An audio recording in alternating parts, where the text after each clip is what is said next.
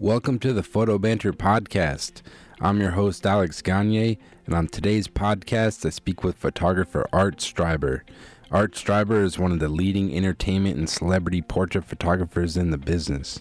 He has photographed everyone from Barack Obama, Steven Spielberg, Emma Watson, and Mark Zuckerberg, to name a few. His work has appeared on the covers of magazines such as Wired, ESPN the Magazine, Vanity Fair, and Fortune, to name a few. Art's work has also appeared on movie posters for movies such as Pineapple Express, The 40 Year Old Virgin, and Knocked Up. In this interview, I speak to Art about some of his early assignments, keys to managing a business, and how he approaches each assignment. Art is someone who I've looked up to for a long time, so it was a real pleasure getting a chance to speak with him. And I hope you guys really enjoy this one, and thanks so much for listening. Well, Art Streiber, I just wanted to welcome you to the podcast. Um, thanks so much for taking the time to come on here. My pleasure. Thank you for having me. Yeah, definitely. Um, I guess just to kind of start off, uh, I was just kind of curious. Uh, where did you grow up, and what are kind of some of your earliest memories of photography? Well, I grew up in um, Southern California, in West Los Angeles, and I was always around cameras. There were cameras in the house. Um, my father, you know, had an old Nikon F, but my grandfather, on my mother's side, excuse me, was a very avid amateur. He had his own darkroom, and I spent hours in the darkroom with him, and um, processing, you know, black and white film, and um, you know, just watching the magic of, you know, seeing a, a print come up in a tray. And when I was in about eighth grade, he sold me and my brother Paul um, a Canon AE1 and a 50 millimeter lens for eight dollars. Wow! And um, which I think was a great deal even at the time. Yeah. And um, and I just went to um, to school, back to you know junior high, and started shooting for the newspaper and the yearbook, and eventually became the photography editor of the newspaper and the yearbook in high school. Um, and that was kind of the the starting point. Wow, that's exciting. So when you kind of first got into it, um, what were you kind of interested in photographing? Was it always people for you, or what, what were kind of some of those early things you were kind of shooting? Um, yeah, it was people. It was portraits. Um, it was because I was working for the school paper. I really thought that photography was about photojournalism. You know, I thought it was about event coverage and sports and and news. And when I got to college, you know, I went to work immediately for um, the school paper and was, you know, I I was a huge fan of Time, Life, Newsweek, Sports Illustrated, and you know the photojournalists of the uh, 70s, 80s, and 90s. Um, those were my those were my heroes. You know, I didn't really know, and to be fair, um, the, the kind of portraiture that we're all immersed in today didn't really exist. Yeah. Oh, that's interesting. What do you think um, kind of drew you to photojournalism? What kind of what kind of made you interested in that? You think when you started out?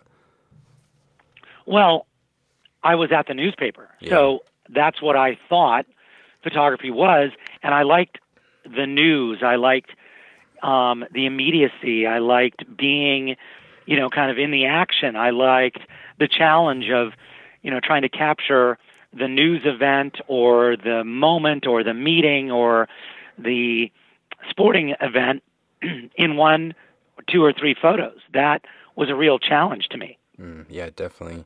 And with all, I mean, I know you do a lot of editorial work now. H- have you always just kind of enjoyed working like in a, in an assignment realm, like getting an assignment and having to like create something within like certain parameters? Is that something you've always kind of enjoyed? You know what? That is a fantastic question that nobody's ever asked me. And yes, I come from assignment photography. You know, I um, I I kind of call it, you know, the Labrador Retriever model. You know, throw the ball, I'll go get it. Throw the ball, I'll get it. I'll get it. Throw it in the water, I'll get it. um, and um, really enjoy um, getting an assignment and dealing with the challenges of the assignment. Yeah, definitely, because each one is uh, different uh, in on their own and new challenges and whatnot. That's kind of the exciting thing I would imagine for you. Is just you never know what's it gonna, is. what's going to get thrown at you on a on a weekly basis. Um, yes, absolutely, and that has you know kind of been you know the foundation of my career, which is um, having a magazine say, okay, we don't know how you're going to get this done. Can you get it done? And um, my driving ethos has been the answer is yes. Now, what's the question? Yeah, definitely. Um, which I learned from my uncle. Um, you know, he was the director of major gifts at the Stanford Athletic Department, and he would get phone calls from you know major donors, you know, asking for the impossible.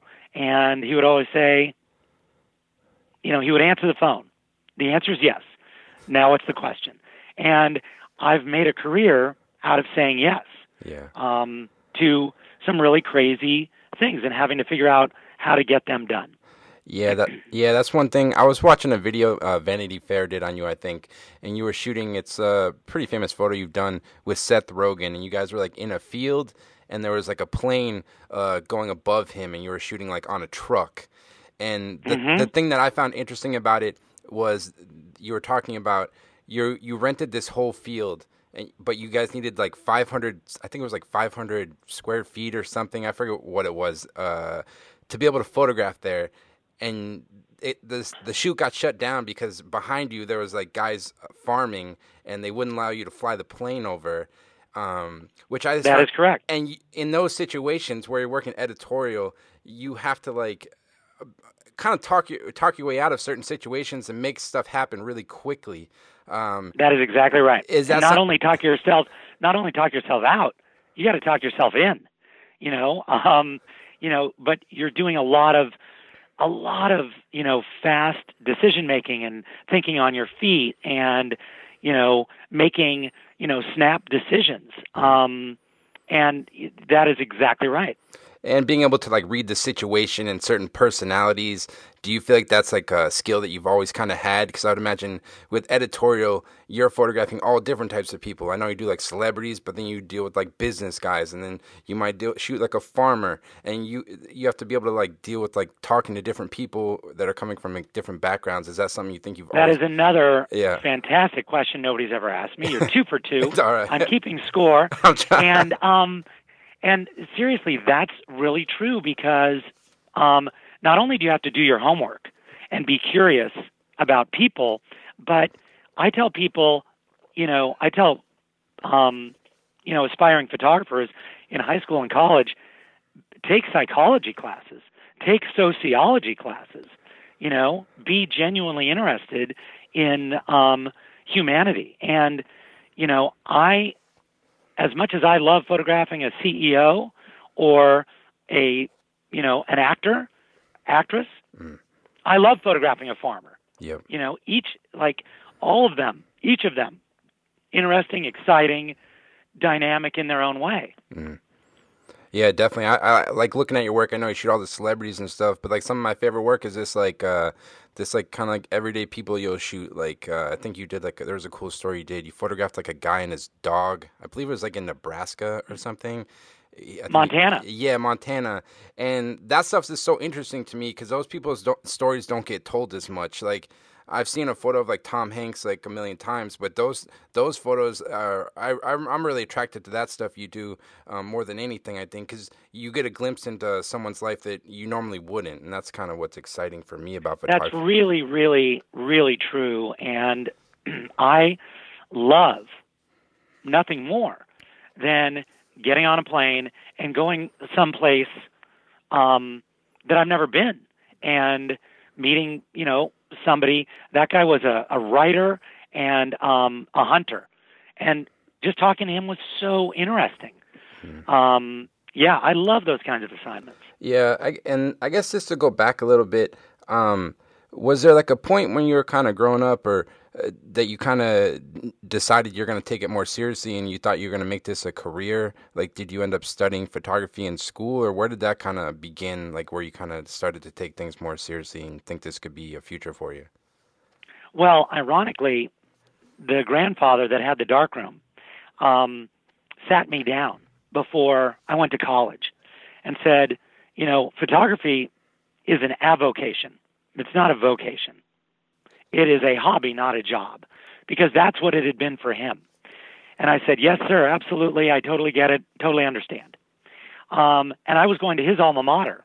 Um, he went to Stanford, I went to Stanford. And I got to Stanford and I just went straight to the newspaper, started shooting. He passed away in the middle of my sophomore year. Never got to see me be a photographer. Um, but I loved the process.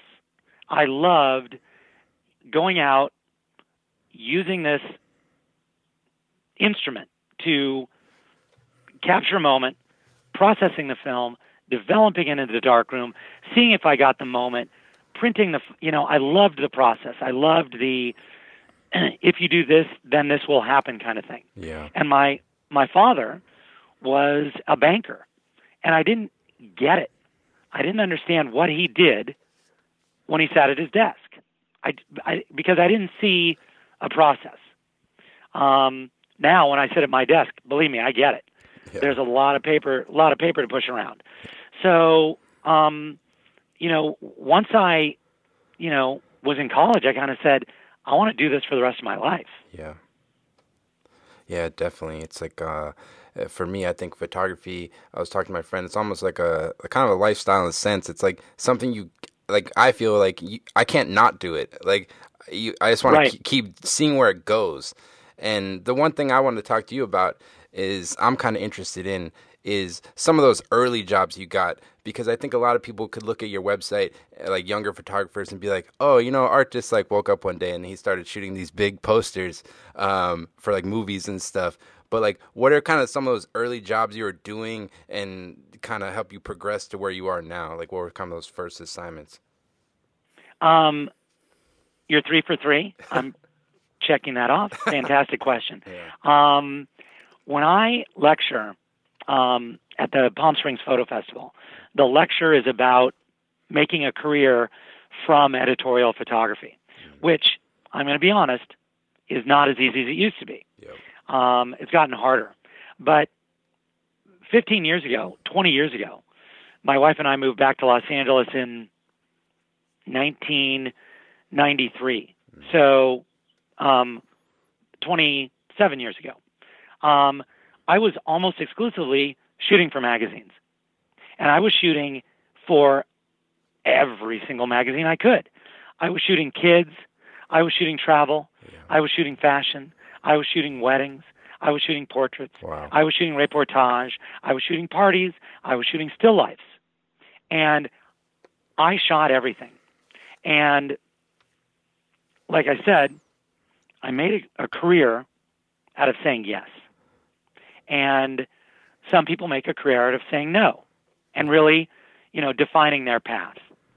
I made a career of answering the phone and saying, yep, I'll shoot it. Sure, whatever it is.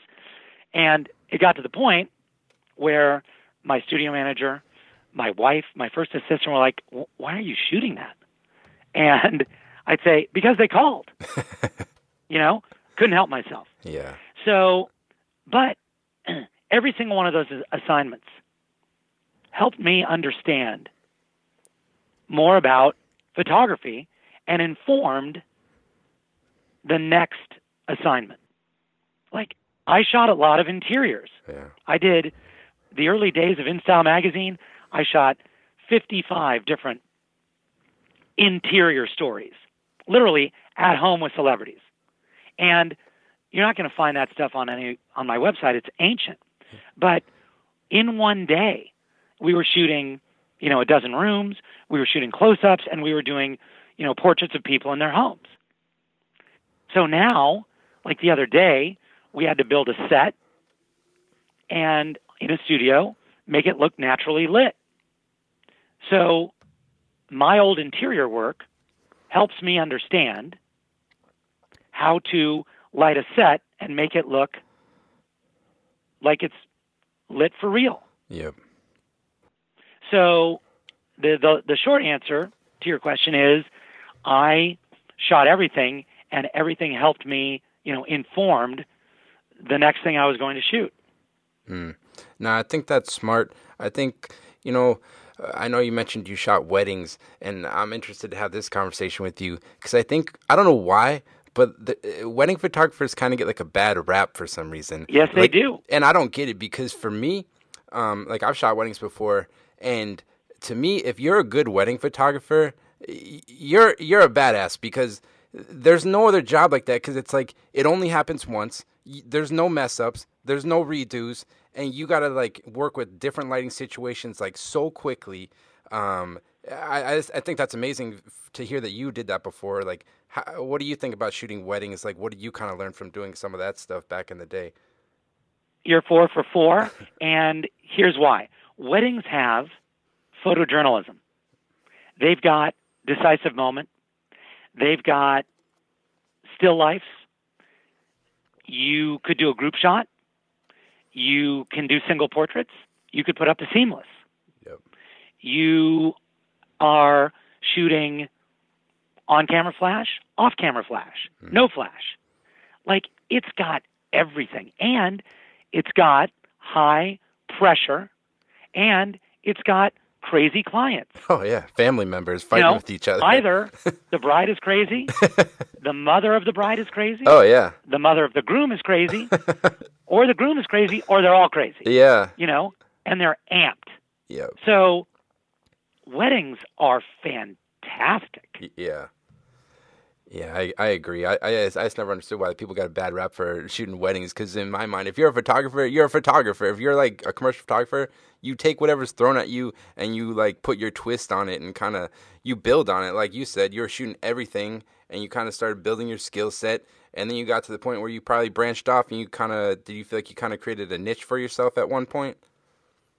Well, I, I think I have, and I think what happened was I was, you know, kind of in I don't know if you'd call it the right place at the right time, but I was in a place at a time.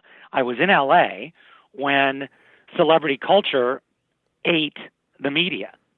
Yep. You know, when I when I first got into magazines, I don't know if any of your listeners will believe me. Celebrities were not on the cover of fashion magazines. Hmm. Models were on the cover of Vogue, Harper's Bazaar, W, Glamour, allure.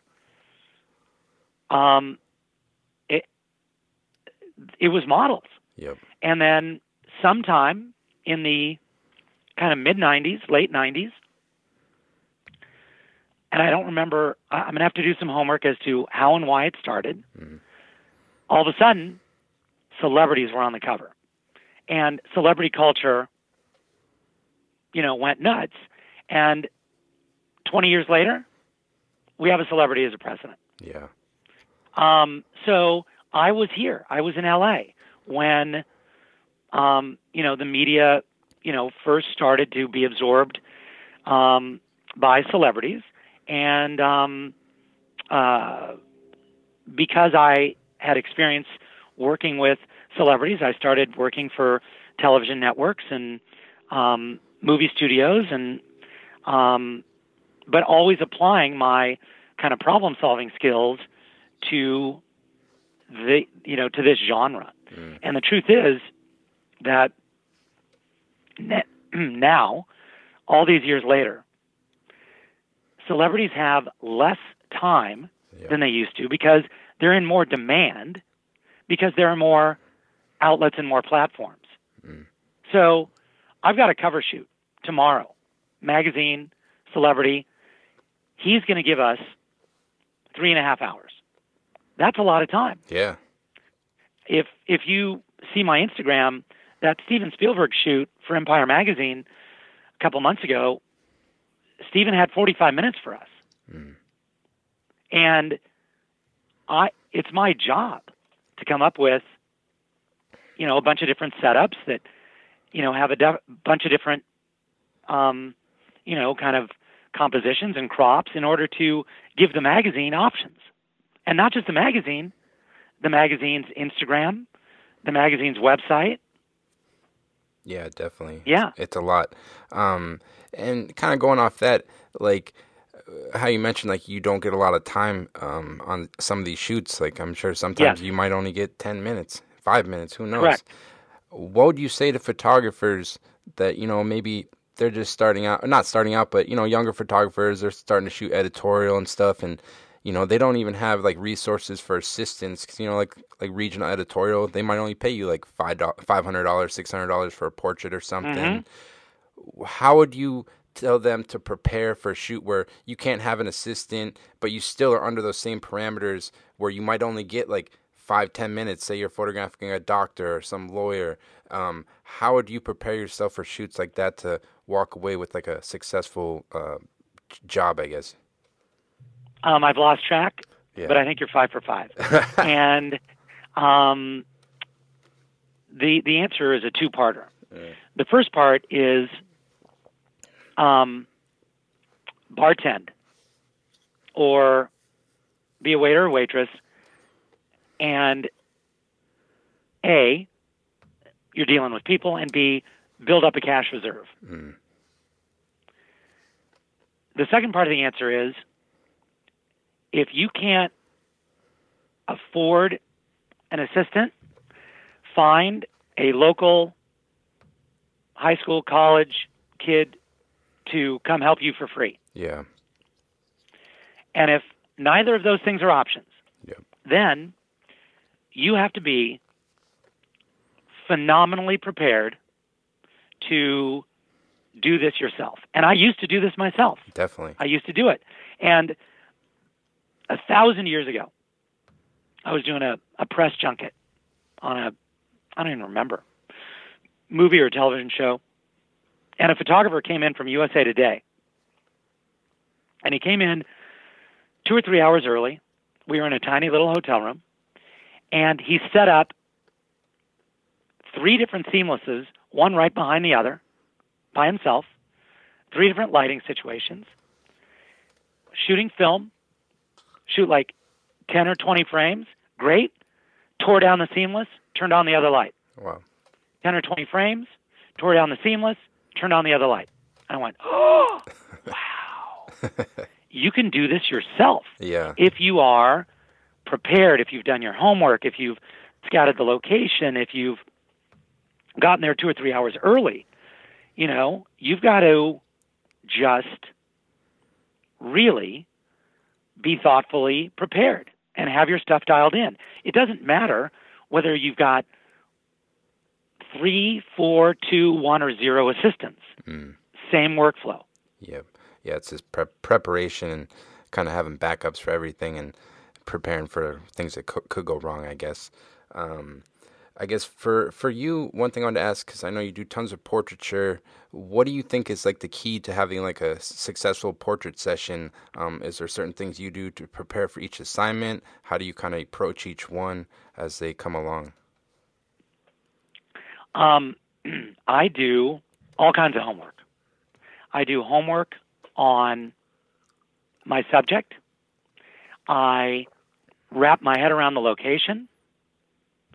I um, uh, dig in to the story. Why are we photographing this person? What's the peg? A picture is worth a thousand words. And if you're walking through the airport, supermarket, drugstore, you walk by the magazine rack, you are going to be compelled to stop for one of three reasons. The magazine cover story is something you're interested in. Number two, the word sex is on the cover of the magazine. and number three, the picture on the cover of the magazine is so compelling. You're like, oh my God. You know, like Michelle Aslan's um, Time magazine cover last week of um, the um, The par- Uh, Parkland kids. The no, well, that's amazing. That you know, oh, that Peter was Hapak yeah, that was picture. Hapak, Yeah. Um, no, it was um, a, a mom and two her two immigrant daughters from the back. You couldn't see the mom. Oh yeah, yeah, know? yeah, yeah. So, in order to do, in order to to complete a successful portrait shoot, you have to have discovered, revealed, illuminated something about your subject that compels your reader to be interested. Mm. And that comes from A, homework, B, being engaging with the subject, knowing how to talk to the subject, knowing how to elicit a performance, for lack of a better word, yep. or an emotion from the subject, and using the, the portrait to maybe have some kind of secondary or tertiary layer, mm. you know, um, behind it. Yeah, it definitely kind of creates like a conversation, kind of draws you in, and you kind of want to find mm-hmm. out find out more about it. Um, That's exactly right. Yeah, no, it's interesting. And one thing I've always kind of respected about your work, um, which I, I, find interesting, is that looking at your Instagram, um, you kind of show all these different shoots you do, and sometimes you'll be like on a big sound set with like it could be uh, like ten lights, twenty lights, whatever. Um, but then on the other side, you'll you'll break it down, and you might just shoot natural light, or maybe this one light. Um, and everything seems like it has a purpose. Have you ever felt like bogged down with all the gear? Like, do you ever do you ever fall into traps like just just because you have it, you need to set it up and use it? Because looking at your work, it, everything you set up seems like it has a purpose, and it's not just like you're just using it to use it. Because I think sometimes photographers can get bogged down with all the gear, you know. You know, that's a, a really good question as well because recently my first assistant um, executive producer who's been with me for quite a while. Mm. Um, she is my uh, right brain, my left brain, my support system, um, and you know my you know kind of greatest feedback and critic on the set. You know will push me to get out of the comfort zone of having a light.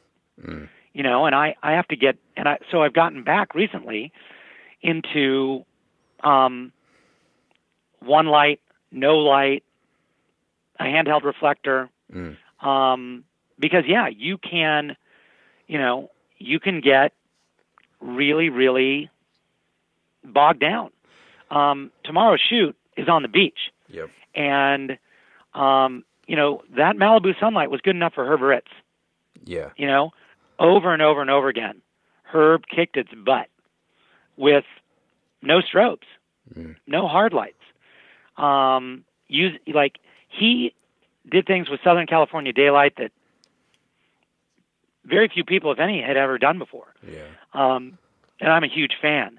So yes, you you do have to be wary of turning those lights um, into a crutch. Mm. Absolutely, yes. And realizing, like, what's the best light for this picture? What's the best light to tell this story? We were photographing um, a film icon on Sunday, and we were photographing him with an iconic piece of wardrobe. Mm. That's all I can say. Okay. and we rented a zoom spot, Profoto zoom spot, to throw a light onto this piece of clothing. And it was just not great. It was the wrong light. And I kept looking at it and looking at it and looking at it. And I said, something just feels weird. It feels too stagey. It feels too gimmicky. Mm. And we switched from a zoom spot to an extra small Chimera box with a grid. Mm. Took it way up high, bathed this thing in light, and I went, that is what this thing should feel like. Yeah. So you've got to have enough kind of experience, time, and guts to go. Eh, that doesn't feel like didn't doesn't feel right to me. Yeah, just kind of working on the fly and kind of making those uh, changes as you go. Is it is it kind of is that kind of how you work on shoots? Is it? I mean, you, obviously you probably go in with a plan, but it's a lot of times are you kind of switching things up how you feel like on the moment, or how does it usually kind of work for you? Absolutely. We did three setups with this guy on Sunday. Mm. Setup number one we lit him with a projection, and then we went, ooh, let's add a little warm rim on this one and a little cool rim on this one. Yeah. Setup number two was the zoom spot thing, which we worked at and worked at and worked at for 45 minutes. Setup number three, we put up one light in one spot, and and it was perfect. Mm. So I would say, I don't know, 60 40, 70 30. You know, 60% of the time I get it right, and you know, 40% of the time I'm tweaking, tweaking, tweaking, tweaking. Yeah. Yeah, definitely. And then one thing I was going to ask you, being that you're a portrait photographer and you're dealing with all different types of people, um, and I'm sure you run into it sometimes. Um, how do you kind of deal with like tough personalities and situations where people, you know, probably the last thing they want to do in their day is have their picture taken, and it's just like another task for them. Um, how do you kind of mediate those situations? Because like at the end of the day, you still need to li- deliver like a badass photo to your client. How do you kind of work with those situations? Um, I introduce myself. Mm. I talk them through what I'm going to do. Yeah. I assure them that we are not going to waste their time. I tell them that everything's lit and ready to go. Yep. Um, I guide them through the process. I get them out early. Um, and with famous people and with people that aren't well known.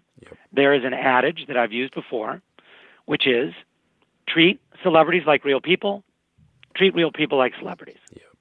So I'm going to make the celebrity feel comfortable and not be sycophantic, throw myself at their feet. Mm.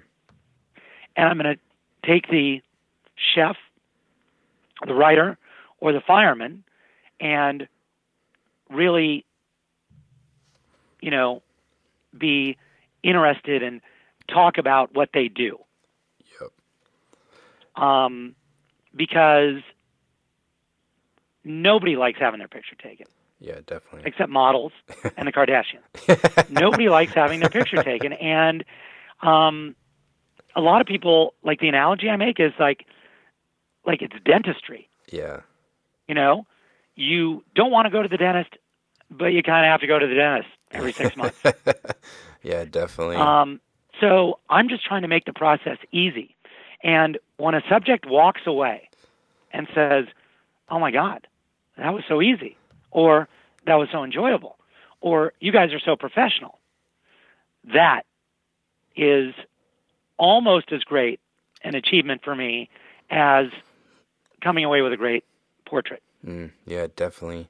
And then I guess like one thing I was gonna ask you is being that like you're a lot of these projects are these big productions, and um, I was just curious how important is it like the team aspect, the people that are, your your crew and everyone working with you. How important are they to like what you do, and what do you think the keys are to like managing all these different people? Because I would imagine that's probably a large part of your job. Because at the end of the day, you're the captain and you're managing like the producer, your assistants, whatnot. Um, what do you think the key is to managing that ship? And like, is it something that you've always been natural at, or is it something you've kind of grown at over time, or how did that kind of how does that work? Dude, seriously, I am not blowing smoke up your butt, but these are right on the money. So, managing a crew is something I had to learn. Yeah. And I remember specifically the job. We were on the beach shooting Tommy Hilfiger, bunch of models. I had hired like five assistants for the first time, Mhm. and they're all standing around. And I'm like, what? I, these guys, what? I thought these were like really great assistants. and I realized, oh crap, I have to direct them. I have to tell them what to do. I have to have a game plan. So I had to learn how to manage. Mm. And not just manage, but lead, inspire, motivate. Um, the analogy, you know, you said captain, perfect example. Um, I use, maybe I'll start using captain. I use quarterback Yep. because I got to call the play. But if the front line doesn't block and the wide receivers don't run their routes, and the tailbacks can't hold on to the ball, we are not going to move the ball down the field. Yep. You know, um, but I do solicit their input. But at the end of the day, it's up to me. You know, my name's on the photos. Yeah. So I, it is a collaboration. It is a team effort. And I've heard other photographers talk about how that's not the case. And um, I believe it's a benevolent, you know, dictatorship. Mm. Um, you know, not a democracy, but somewhere in between. Mm. You know, maybe it's a benevolent monarchy. Um, although that sounds a little bit um, self-aggrandizing. So, um, but the point is, it's your shoot, Yeah. but you have to motivate and move and and um, Yep. and help everybody do their job. Yeah, it's a lot because I mean, especially I know you do a lot of advertising as well besides your editorial stuff. And then it's almost it's even double because not only are you managing your crew, but then you also have to be your like client services cuz you're gonna you have to like make sure your client who's on set, you have to be talking to them. So it's like it seems there's so many things you're juggling. Like especially with the advertising stuff, I'd imagine cuz it's like that other thing cuz you still got to deal with your clients and everything cuz they're spending so much money. That is exactly right. And and my first assistant executive producer Elaine Brown Mm. is my secret weapon. Mm. She is the one at the monitor acting like a very high-end concierge. yeah, definitely. You know, making sure that you know the client is getting what they want, translating it to me. So I've got this phenomenally knowledgeable, charming, um, interested, um, personable secret weapon. Yeah, that's smart. Um, definitely important. Um, and then uh, one thing I was gonna ask you, I put out some I put out some calls to some fellow photographers for some questions because I, to- I told them I was interviewing you. And uh, oh boy. yeah, yeah. One thing um, someone asked me was about you know younger photographers, like when they're trying to break into business, and definitely like there's certain like companies and agencies or they're just trying to get the foot in the door. What would you say to them about giving away like their copyright or like working for free? Because this stuff it like really happens probably more so when you're younger but um, what would you say to them? Because like obviously they're hungry to get in there in the door but at the same time you don't want to give everything away. What would you kind of say to them when they're dealing with those type of situations? Um, everybody has to make that decision for his or herself. However, mm, if you're going to sign away your copyright for a certain publication or you know whatever it is understand what you're doing. At the very least read the contracts. Yep. At the very least um, negotiate. Push back save the document understand what you've done and you might want to make that decision yep for two or three years to give up your copyright in order to build your portfolio. yep I think it's a bad idea, but I do not begrudge people doing it. mm. yeah You know, because because magazines have gotten crazy, Yeah. and they're desperately trying to make money. They think they can make money on photography, which is not a cash cow. Mm. They are mistaken um, that you know if they you know own the rights to the imagery or share the rights to the imagery that they will be seeing hundreds of thousands or millions of dollars. That's just yeah not the case, but they're trying. Yeah So I would say tread lightly yep and tread carefully. yeah, kind of take it by case by case basis and see what works for you, I guess. Um, because I have noticed that even myself, like like some advertising agencies I've worked with, and it seems like a lot of nowadays it's almost they want work for hire. They just want to kind of buy out a library, and it's less like usage nowadays. It seems like. Do you kind of see that as a trend yourself, or I do. yeah, it's kind of different. Yeah, it's like we're you- in the middle. We're in the middle of a, you know, negotiation with an emerging media company.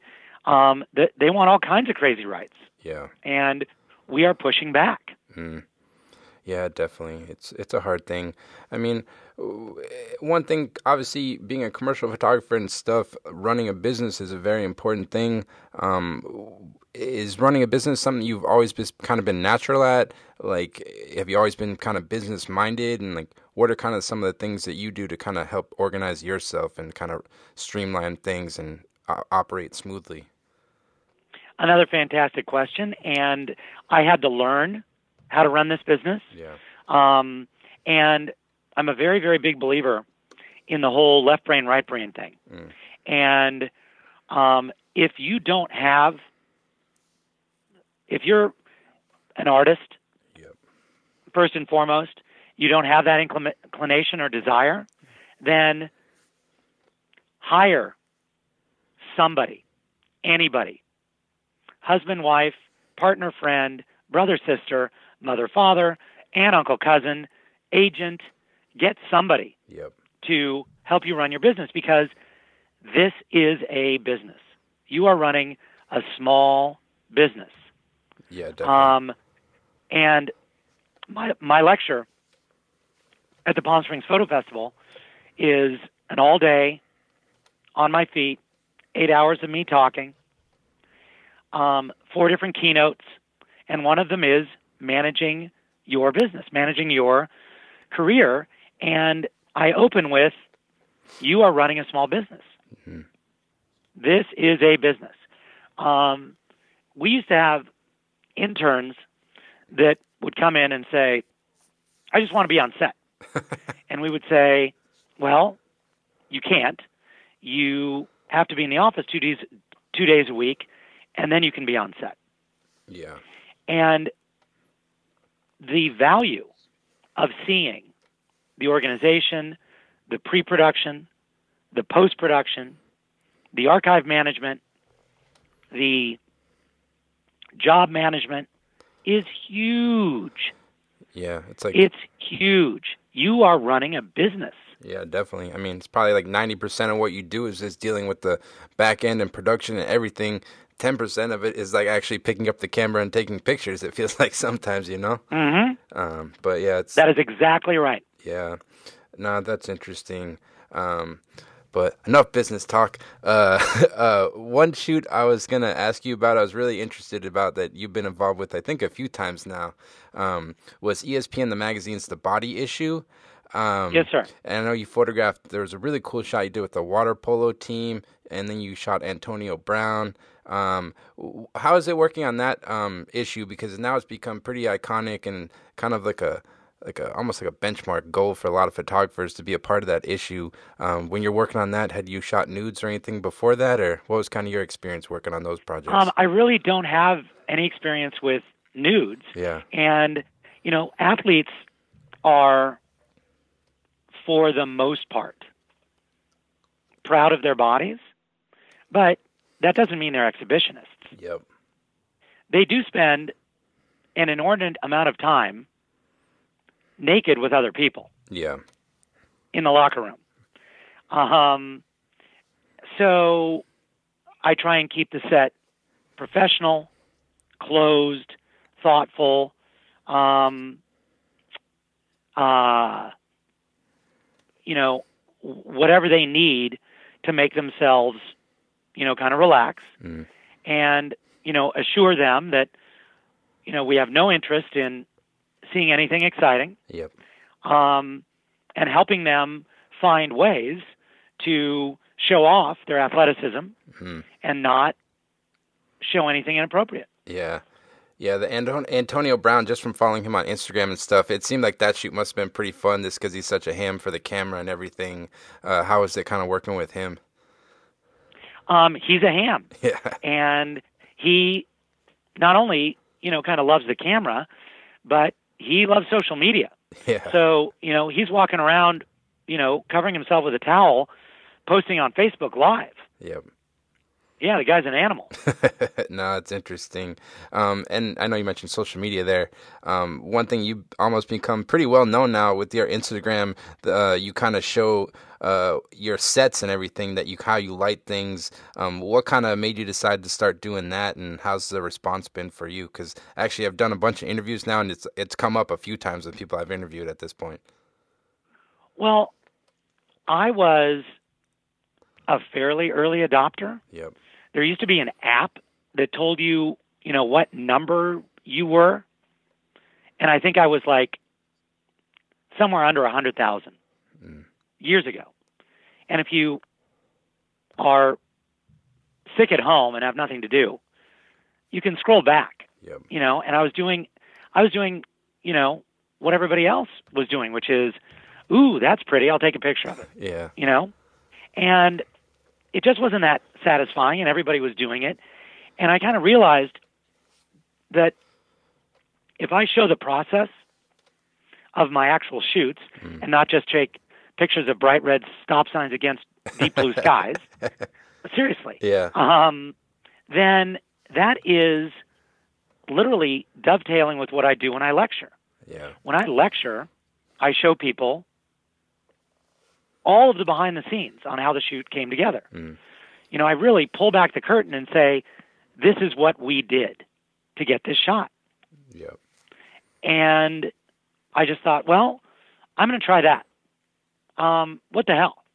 And it started to get a lot of interest, and I really enjoyed it. And it just kind of took on a, a life of its own. And simultaneously, like famous BTS magazine started, and ISO 1200 started, and mm. um, you know, it became, you know, in the photography community, you know, kind of this behind the scenes idea, and like a community of shared learning. Yep. Took hold. Yeah, I mean, that's one thing I was gonna ask you. Is this being like, uh, photography is obviously a really competitive business. Um, do you feel it's like important to share your knowledge, or what kind of why do you decide to kind of share your knowledge especially even even doing this podcast? Why would you do something like this? Because you know a lot of people they don't want to show their tricks or the trade and stuff like that. What kind of makes you want to kind of share? Well i've always believed in sharing the knowledge. Mm.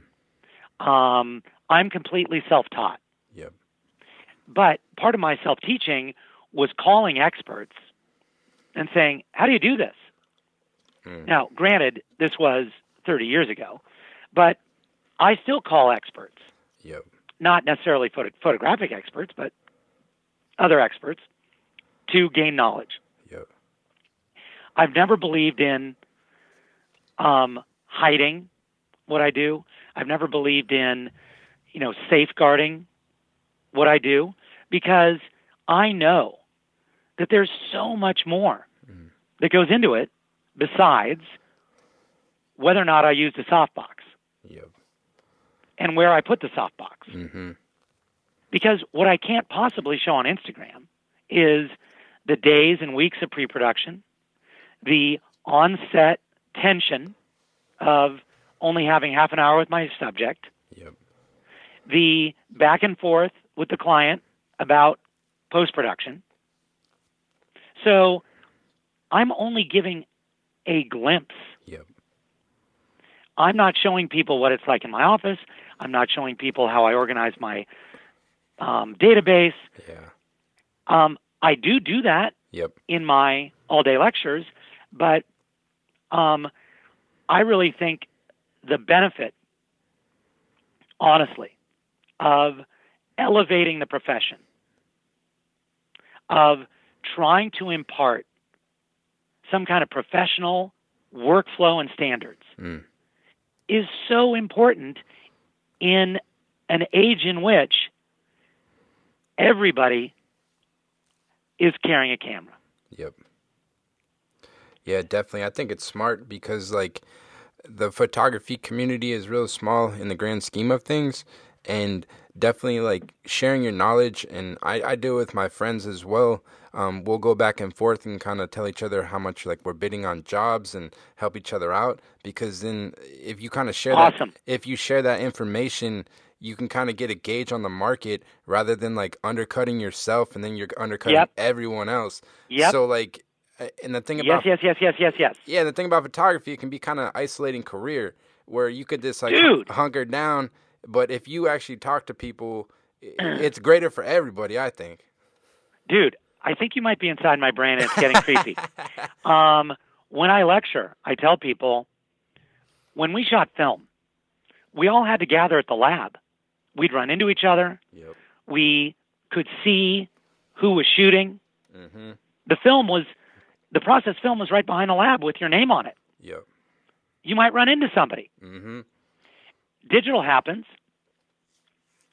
and all of those competitive tendencies got exacerbated because now it's just you and your laptop yeah in your home or apartment or Yeah. office. yep And I have unintentionally and now intentionally tried to build a community mhm of photographers and assistants and interns to support each other. definitely Huge, yeah huge, huge, huge. Yeah, I agree. Because I mean, I how you mentioned you've you've lectured at Santa Fe workshops, and I think you ha- you're coming up at the Palm Spring Photo Festival in like I think a month or something. Um, Yes, sir. What do you enjoy about uh, lecturing at those kind of workshops, and how's your kind of response been from doing those?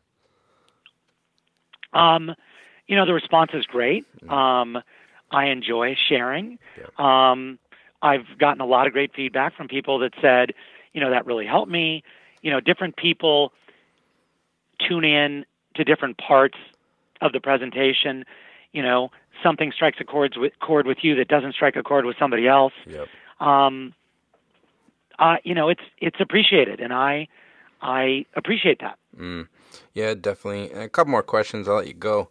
Um, one thing I was curious about, like looking at all of your work and everything, um, are you always satisfied with everything you do, or do you even at this point in your career, do you feel like you still are like striving to like progress more, or like are you? Oh my God, I am always pushing, yeah. pushing. You cannot, you cannot rest. Yep. You cannot rest on your laurels. Mm-hmm. You cannot not evolve. Yep. The analogy I like to give, and I am by no means comparing myself to these people. Yep. Giorgio Armani has to do a women's collection twice a year. He has to do a men's collection twice a year. Mm-hmm. He is scrutinized by the fashion press like a crazy person. Mm.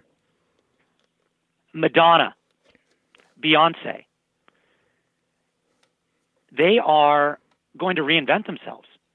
They're going to push. Lady Gaga, great example Yep. reinvent, push, recreate. You know, you cannot, in certainly in the post digital age, do the same thing over and over and over and over and over again. Yeah. You can't. Nope. You've got to stay fresh.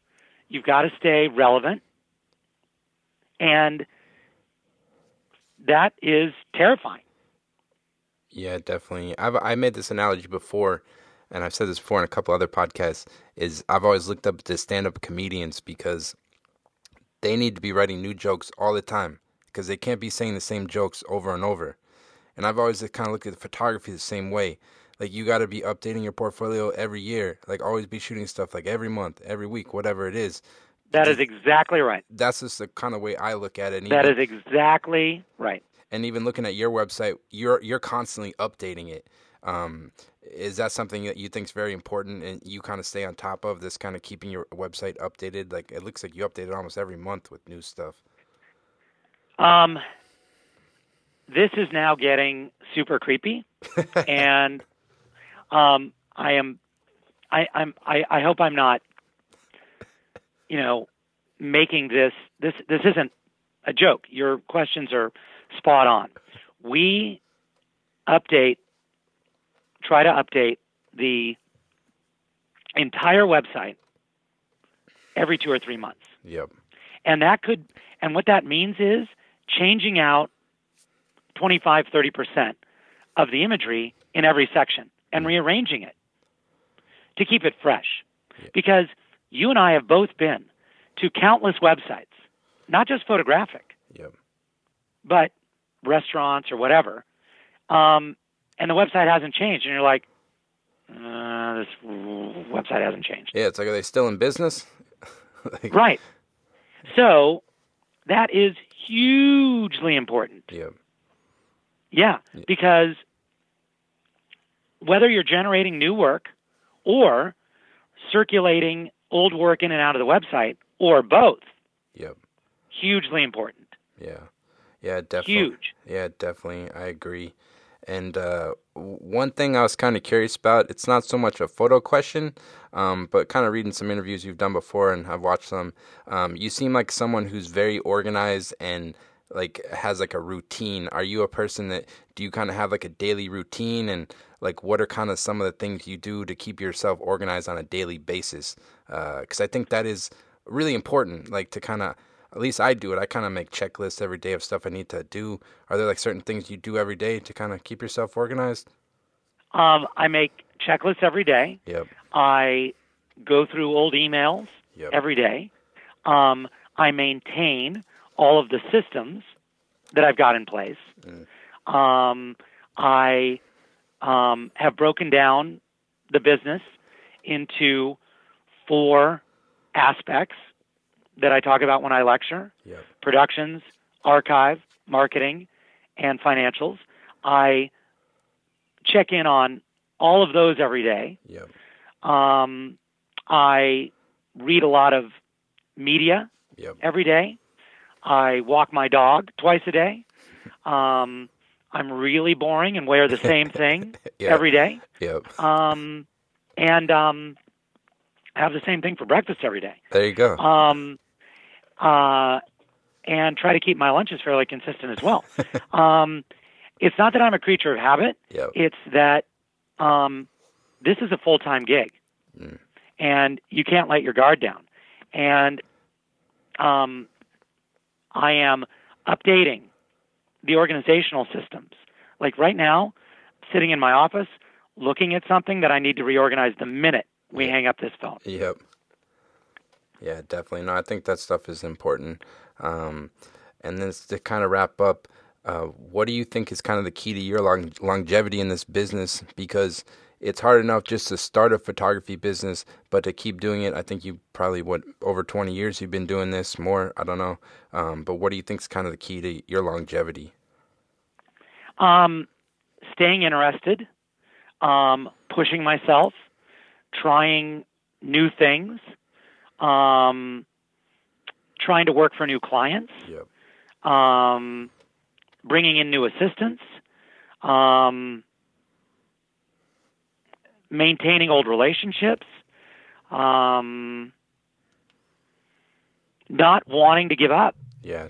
you know, wanting to keep going. You know, that desire Yeah. Definitely. is huge. Yeah, just Huge. see where things take you, you know. And then uh, this is my last question. Um, do you have any goals for your photography moving forward, or something you kind of like to would like to pursue in the future, or anything you're kind of looking forward to? Um, I would like to do more personal projects. I would like to work for some entertainment clients I've never worked for. I'd like to shoot for some magazine covers I've never shot for. Yeah, I got a list. All right. I am I am not satisfied. I I am still still hungry. Awesome. Well, that's awesome, Art. Um, well, I just want to thank you so much for taking the time to come on here. It was a real treat for me, and I think people will definitely enjoy this interview. And um, for people listening, um, where's the best place for them to check out your work?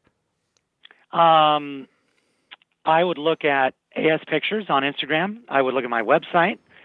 Um, that's about it um, for finding me. And honestly, your questions were really, really, really thoughtful and insightful, and I really, really appreciated um, this interview. Uh, no, thank you, Art.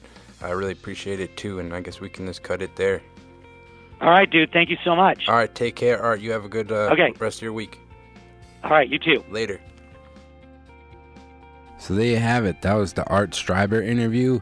I want to thank Art so much for taking the time to come on the podcast. It was a real pleasure getting to speak with him about all his experience in the photography industry. I know I learned a lot. Um, definitely urge you guys to go check out Art's Instagram, AS Pictures on Instagram, as well as his uh, website, artstreiber.com. Um, definitely hope you guys enjoyed that one. I know I did. And going forward, just wanted to let you know I'm be having weekly podcast every Monday on iTunes, SoundCloud, as well as on my website at alexgagnephoto.com and on my Instagram at alexgagnephoto. Thanks so much and take care.